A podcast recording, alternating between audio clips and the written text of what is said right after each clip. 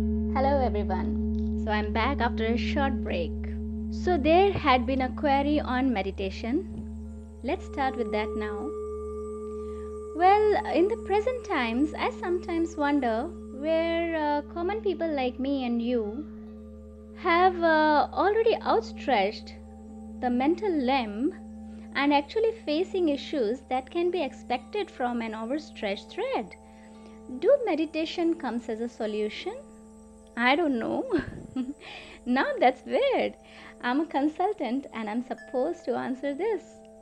Okay, so let me try to share my knowledge on this topic fairly and squarely. But as it is as it concerns mind, this is a long topic and I will do short audios in a series and I hope that it will benefit all including me.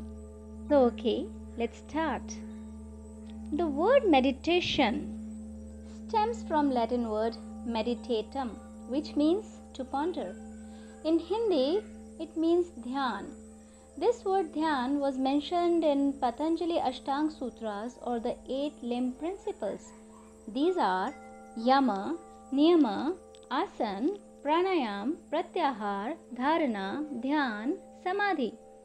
Now, yama means the five social ethics which means non violence, satyam or the truthfulness, asteya or non stealing, brahmacharya or divine conduct or celibacy, aparigraha or the non accumulation of objects, and non desirous of others' possessions.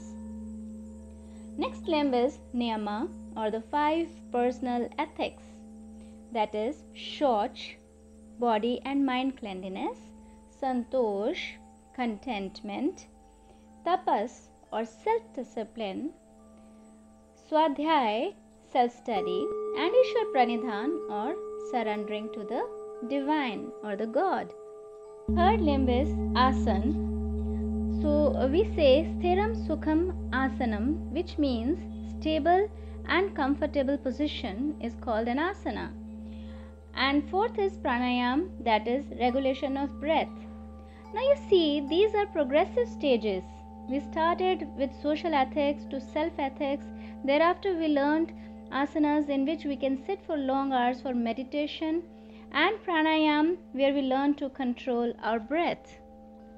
Now, the fifth limb is pratyahar, that is withdrawal of senses. After we complete control on pranas and sense organs, we move on to the sixth limb that is dharana. It means concentration on something. Now, what is this focus or concentration? Because you have already controlled your breath, your thoughts, and your sensory organs. So, what basically is focus? So, it is the divine self. As per your own spirituality or your religion, you can focus on the deity that you believe in. And in every culture, when we do prayers, it is a form of Ishwar Pranidhan. So you have already surrendered to the God in previous limbs.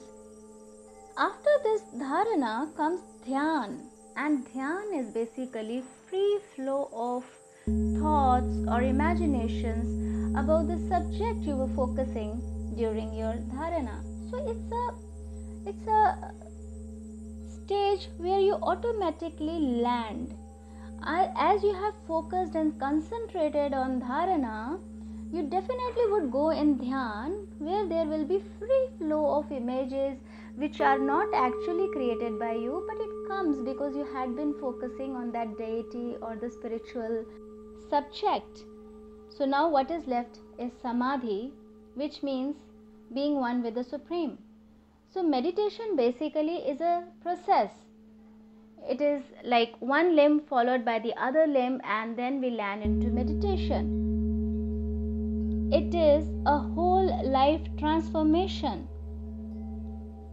Having said that, there is so much of use of this word meditation in so many techniques, and we directly start learning meditation processes.